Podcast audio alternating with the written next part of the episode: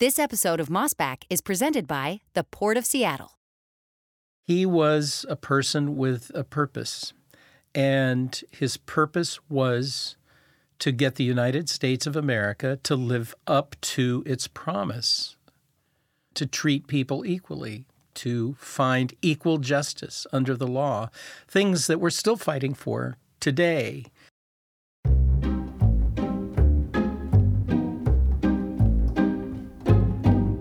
Hey, everybody, welcome to Mossback, the official podcast of the Mossbacks Northwest video series from KCTS 9 and Crosscut. I'm Sara Bernard. And I'm Knute Berger. And today we're talking about singer, athlete, and activist Paul Robeson, whose musical and theatrical career spanned the globe, but whose political activism had a strong impact on the U.S., including the Pacific Northwest. If you haven't already seen the video, we suggest you stop right now, go to the show notes or the show page on crosscut.com, and check it out. We'll see you back here in a bit.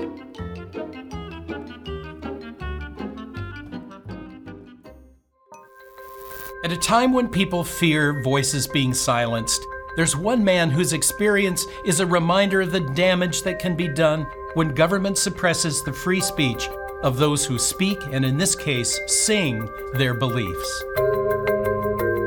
One man regained his voice at the foot of the International Peace Arch in Blaine, Washington, while under heavy sanctions from the U.S. government. But Paul Robeson was defiant and would not be silenced. I'd like to start with the origin story again here because it sounds like sometimes you stumble across these ideas for video topics through just like one little detail or something. But what sort of drove you to pick Paul Robeson for, for this one? I was talking to a man who uh, works as a historian for the Washington State Parks. Mm. And I was just making a call to find out about story ideas, like, because, you know, any park history that's worth knowing about. And he said, Well, you know, one of the things we're doing, this is the, what would it be, the 70th anniversary of the Paul Robeson concerts at the Peace Arch in Blaine. Mm. And I was like, What? yeah. And he said that the Parks Department was working on some uh, historic panels that they were going to mount on the Washington side of the Peace Arch that talked about this series of concerts. Well, Paul Robeson was a name that I remembered from when I was young because my mother met Paul Robeson during World War II. Hmm. And uh, 1943, Paul hmm. Robeson came to give a concert in Seattle, and he got a terrible case, apparently, of laryngitis. Huh. And he was actually hospitalized at Tacoma General Hospital. Wow. And my mother was a, a, civilian nurse there. My father was stationed at what uh, used to be called McChord Air Force Base mm-hmm. and the Army Air Force. My mother was a nurse and worked in local hospitals, and she was one of Paul Robeson's nurses. Wow. And, you know, in the, I mean, in the 1940s, Paul Robeson was an international celebrity. Hmm. He was, you know, a, a remarkable person, mm-hmm. famous for his voice, his baritone voice. He'd had musicals written with him in mind. Old Man River was a song that was written with the the composer imagining Paul singing it. And he was also a, a very active social justice advocate. He was African American. He was an advocate for equal rights. Things that you know, in the civil rights movement in the 1960s were terms and phrases that were used. He was using them, you know, way before that. Mm-hmm. You know, he's just a remarkable person. He was, uh, you know, a college athlete for Rutgers. He played professional football. He went on stage and famously played Othello. You know, he had this gorgeous voice. He was in famous musicals, movies. He had, uh, you know, a singing career. He traveled all over the world giving concerts. And of course, during the war, he was giving concerts to boost domestic morale, morale of the American people. He was performing all over, and that was what had brought him to the Puget Sound area. I asked my mother, I said, Well, what did you think of him? Uh-huh. And she said, Oh, he was a handsome man. and uh, yeah, she was quite smitten I always uh, just the way she said it, you know, it was like, wow, Paul Robeson, you know, he was sort of the end, but he was really charismatic, mm. really popular, and you know, his politics were pretty far left. You mm-hmm. know, he was he was a socialist. He was, you know, arguing for for civil civil rights in the 1930s and 40s was pretty radical, mm-hmm. especially for a famous person to really take that on. But during during the war, the sort of left leaningness of it was a little bit in tune with, of course, the Roosevelt administration, but also we were allied with the Soviet Union. Mm-hmm. So there, you know, while people had been skeptical about communists and whatnot, you know, that sort of quieted down, and you know, while we were fighting Hitler. right. Yeah, yeah, yeah. Anyway, that that you know was the only time I had ever heard about Paul Robeson being in the Northwest. I'd never heard about him giving concerts at the Peace Arch of all places. Even just reading a you know little short biography of him, he strikes me as such this uh, Renaissance man. I mean, he's just like so talented and so kind of prolific in every way. I mean, you could probably spend an hour, you know, this this whole episode just talking about his musical career, but he also, yeah, apparently has a, you know, he had a a law degree as well, right? And he, right, yeah, he played in the NFL and just uh, like lots of things, and then did a lot of um, activism. It sounds like he was focused on racial equality and civil rights, but also workers' rights. It sounds like he had a lot of involvement with conversations around union movement. Because the Peace Arch concerts, it sounds like, I believe the story was like it started because he was invited to sing in Vancouver, Canada. That's right. So th- there was a Canadian union, the International Union of Mine, Mill, and Smelter Workers. Yeah. And they were having a big annual conference in Vancouver. Mm-hmm. And they invited Paul Robeson to come up to Canada and sing. The atmosphere about somebody like Paul Robeson in post World War II period, once the Soviets had switched from being our allies to our Cold War enemies. Mm-hmm you know, Robeson traveled all over the world. He sang in China, he sang in Russia, he went to everywhere mm-hmm. and made quite a good living from that, in addition to his, you know, film and stage and recording work. Mm-hmm. But, you know, this is the period of the kind of rise of resurgence of anti communism in, mm-hmm in the war. And many of the causes and many of the people that he associated with were, you know, accused of being communists. They certainly were far left people, labor organizers, social justice and race, civil rights people. And so he fell under sort of suspicion. And because he had this international audience, it was perceived that his left wing ideas made him a security threat. Mm the government decided to take away his passport and his hmm. ability to travel abroad. His international performances were popular. He sang all over the world. But with the travel ban, Robeson's income from performing dropped from $150,000 per year in 1949 to a mere $3,000. Right wing agitators attended some of his speaking events and attacked attendees. This created the impression that it was Robeson's ideas that were unsafe.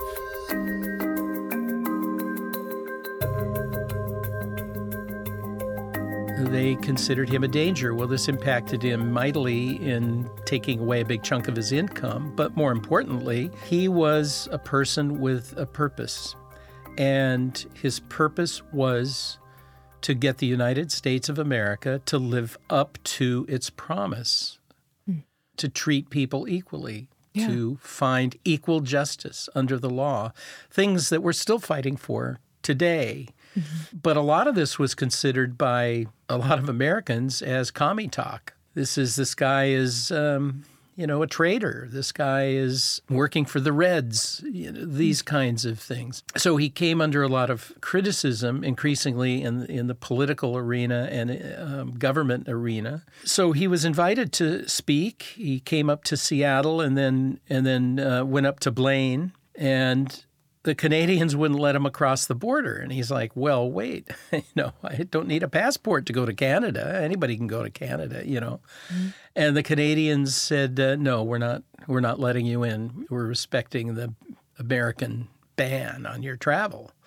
Wow. And of course, they, yeah, they didn't want him stirring up the union up there and, and spreading his message so he went back to Seattle and he tried a short while later to book a, a talk. And, you know, his, his talks often involve singing and speaking and um, you know singing favorites. He would modify American folk songs to include some of his ideological verses. You know, I mean, some some songs like "Old Man River" whatnot could be perceived as not you know, particularly racially enlightened. But he would change the lyrics to make them, you know, mm. in his mind better. But he would he would um, you know talk and sing, and even with his politics being pretty far left, he was still very popular as a singer and performer. But he tried to do a talk at the Civic Auditorium in Seattle, which you know, was out by Seattle Center. used to It used to be it's where where the Opera House is now, mm-hmm. and the city banned him and said we have a, a rule that anything that might incite the public can't happen in a public venue. And specifically, you mentioned, I, I, believe, events that might incite racial or religious antagonisms. Yes, the idea. Right. You know, it's interesting. I mean, Seattle has long been a town with a lot of left wing activism, the Wobblies, or, you know, industrial workers of the world, socialists, communists, yes. I mean, but it's also had, um, you know, a strong reactionary force as well, um, people resisting those things. But uh, there's also some an incident, for example, during World War or before World War II in the 1930s, where a pro Nazi group gave a talk, not at a public venue, but at a private club, the German club hmm. on First Hill. And they were Sieg Heiling and hmm. waving swastikas around and that kind of thing. And the members of the city council heard about it. Some of them got very upset and basically said, you know, if if you want a liquor license or if you want to you know be able to a permit to hold events, you can't hold these kind of events. Mm-hmm. So what happened on on the other side of the uh, spectrum as well. People didn't want fascists talking, and they didn't want public facilities used by communists.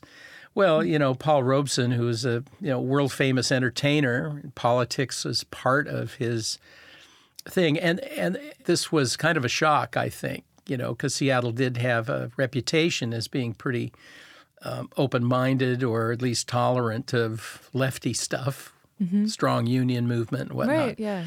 So it was pretty shocking. So they decided, well, why don't we go up to the Peace Arch, which is, after all, what I want is international peace. Yeah. You know, he did not want war. He was uh, um, against against it and uh, he wanted, um, you know, he was an internationalist. He wanted all countries to get along. So he and Harry Bridges, who was also had had his passport taken away, and who was the head of the Longshore Union and a noted leftist, they went up together to Blaine, and they got turned away again.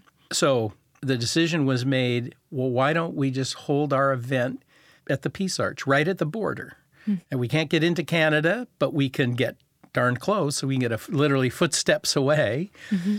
You know, he would um, speak from the back of a flatbed truck and do a concert and, you know, make his appeal for a better America. So that's what he did. And about 20,000 people showed up. It was huge success.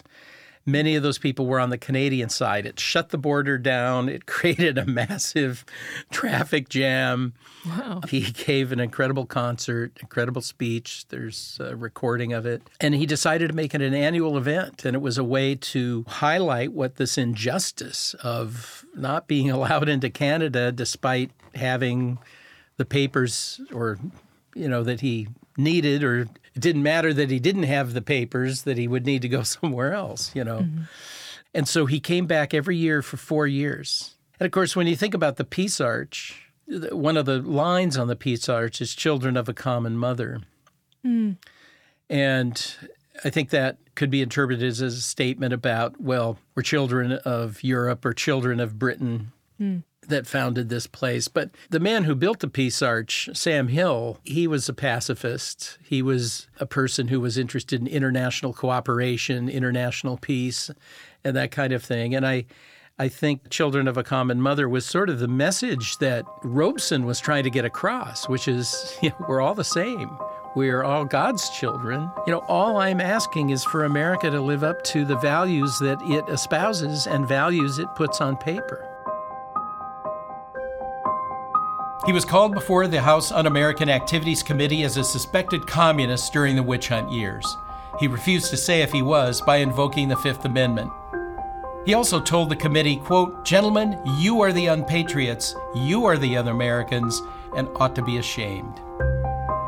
Robeson eventually won the legal fight to have his passport restored, the Supreme Court having decided that the right to travel was an essential liberty but he continued to struggle against blacklisting and racial prejudice and his right as an American to enjoy equal rights. His stand at the Peace Arch was a major statement for those causes.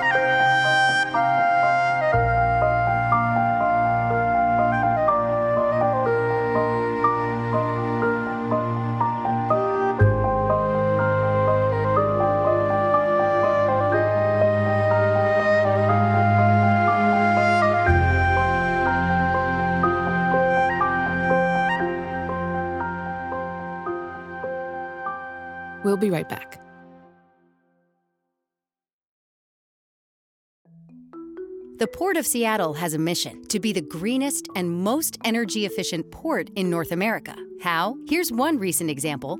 The port partnered with the community to construct the Duwamish River Peoples Park and Shoreline Habitat, the largest habitat restoration project on the Duwamish River in a generation, creating 14 acres of critical fish and wildlife habitat while providing public shoreline access. This large scale restoration project supports recovery of the endangered southern resident orca population by significantly increasing habitat critical to abundance and health of Chinook salmon. For more on this project and the port, go to portseattle.org. Dreaming of a long awaited vacation? Take your travels to the next level with Alaska Airlines. They're committed to providing a higher standard of safety and cleanliness throughout your journey from mask requirements and touch free options to HEPA filters on board and fresh air every two to three minutes. Plus, their award winning loyalty program, Mileage Plan, makes it easy to earn and redeem miles wherever you go, including destinations worldwide, thanks to their One World Alliance membership. If you're ready to land a low fare, next level care, and the best experience in the air, book now at alaskaair.com.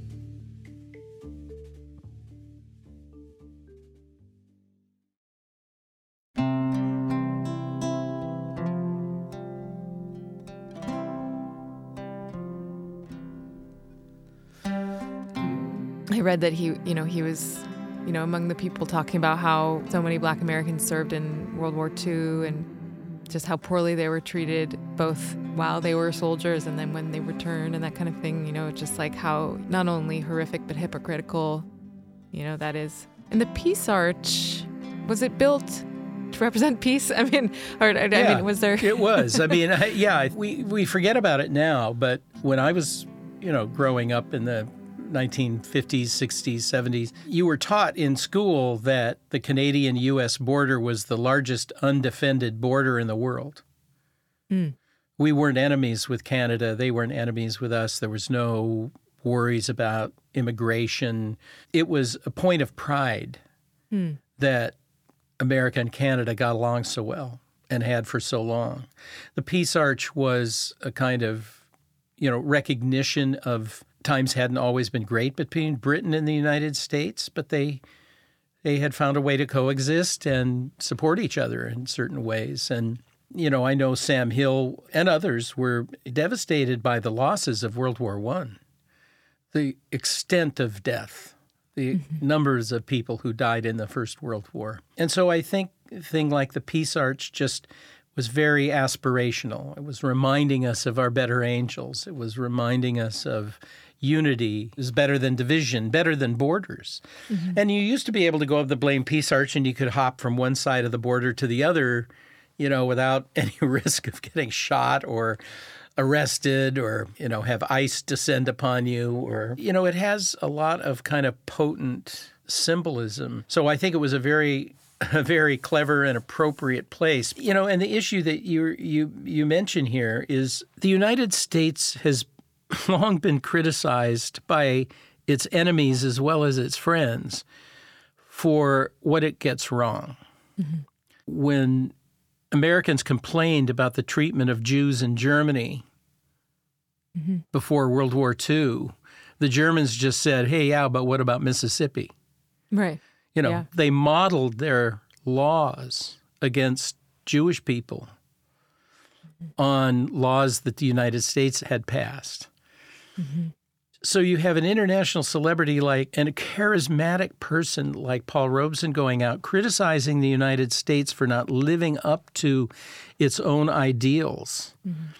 in a foreign country. In that atmosphere, it was perceived as close to treason. Mm-hmm. You know, you're you are getting aid and comfort to this new enemy the Soviets, the communist Chinese. This is dangerous. You are undermining us because uh, the U.S. doesn't want its dark side revealed, particularly by people who are popular. Mm-hmm, mm-hmm. You know, so I, I think this was a problem. The other problem, more domestically, was in that post war period, all over the country, but here in Washington, certainly also, you know, it was another iteration of the Red Scare. Mm. Mm-hmm. You know, there had been a very strong anti communist, anti socialist, anti immigrant movement in the early 20th century. Around World War I, really spiked that up because you had the Russian Revolution and you had the Seattle General Strike and yeah. these things where people were afraid Bolshevism is right at our door that then sort of calms down. Then, you know, the, the Russians become our allies fighting Hitler. But then in the 40s, when the Soviets become the enemy again, suddenly people are fighting communists under every every bed. Mm-hmm. So in 1947, in Washington State, you see this this new joint legislative committee, the Canwell Committee, which was our House of Un American Activities Committee locally. Mm-hmm. And it sought to root out and expose communists who had infiltrated all aspects of Washington life. And it was a very small committee of legislators. They held hearings not far from Civic Auditorium, uh, you mm-hmm. know, and began grilling people and trying to expose communists in our midst. So there was, between 1947 and 1949, there was a committee that was getting professors fired from the University of Washington, that was going back and demanding to know whether somebody had ever been a member of the Communist Party. And of course, then this became a national phenomenon in the early 50s during this period of these concerts when Joe McCarthy and the Un American Activities folks and, and whatnot are doing the same thing at a national scale. And to some degree, they're actually kind of working together, local and national, feeding each other information, trying to dig dirt, trying to expose people.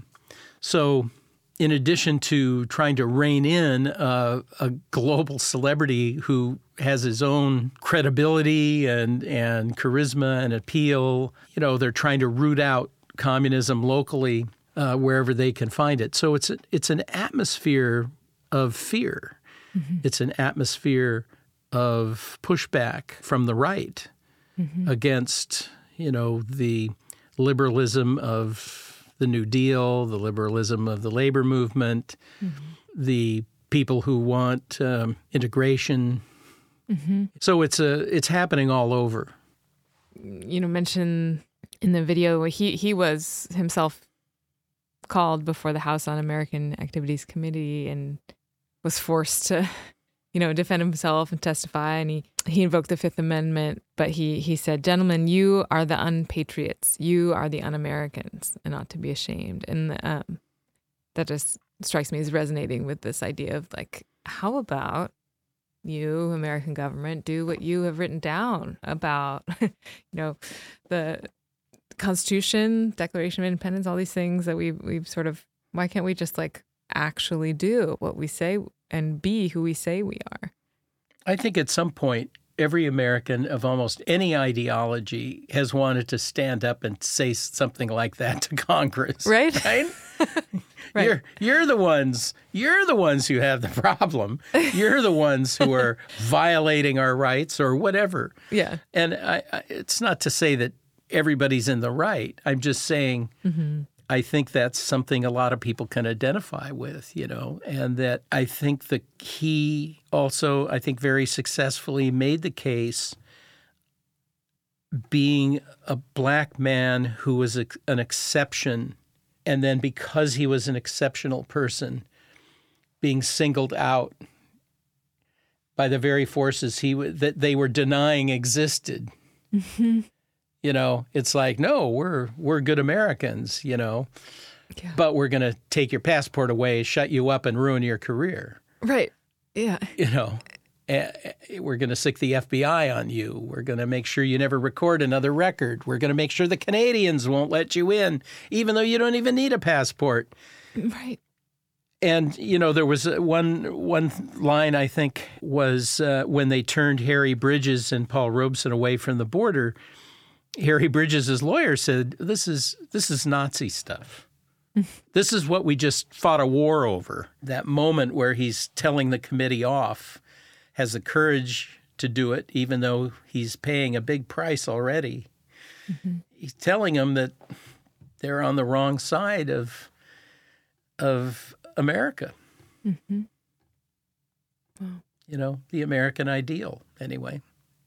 Yeah. There's so much, you know, that he was saying that he fought for that we're still talking about, we're still fighting for. Well, that's the other thing is when you see what he says, when you hear what he says about the ways in which America's failed to live up to promises and what it needs to do, the same arguments are relevant now. Mm-hmm. Same arguments are heard now. The same push and pull against that version of America is still happening. Mm-hmm. That's one reason I felt this episode might resonate with people now is because there's so much of it that's so familiar, mm-hmm. both admirably and painfully. But I want to just say a few words and to thank you again for your very great kindness in coming here today. It means much to us in America, much to the Americans struggling for peace in the Northwest. Some of the finest people in the world under pressure today, facing jail, facing hostile courts, for the simple fact that they are struggling for peace, struggling for a decent America where all of us who have helped build that land can live in decency and in goodwill.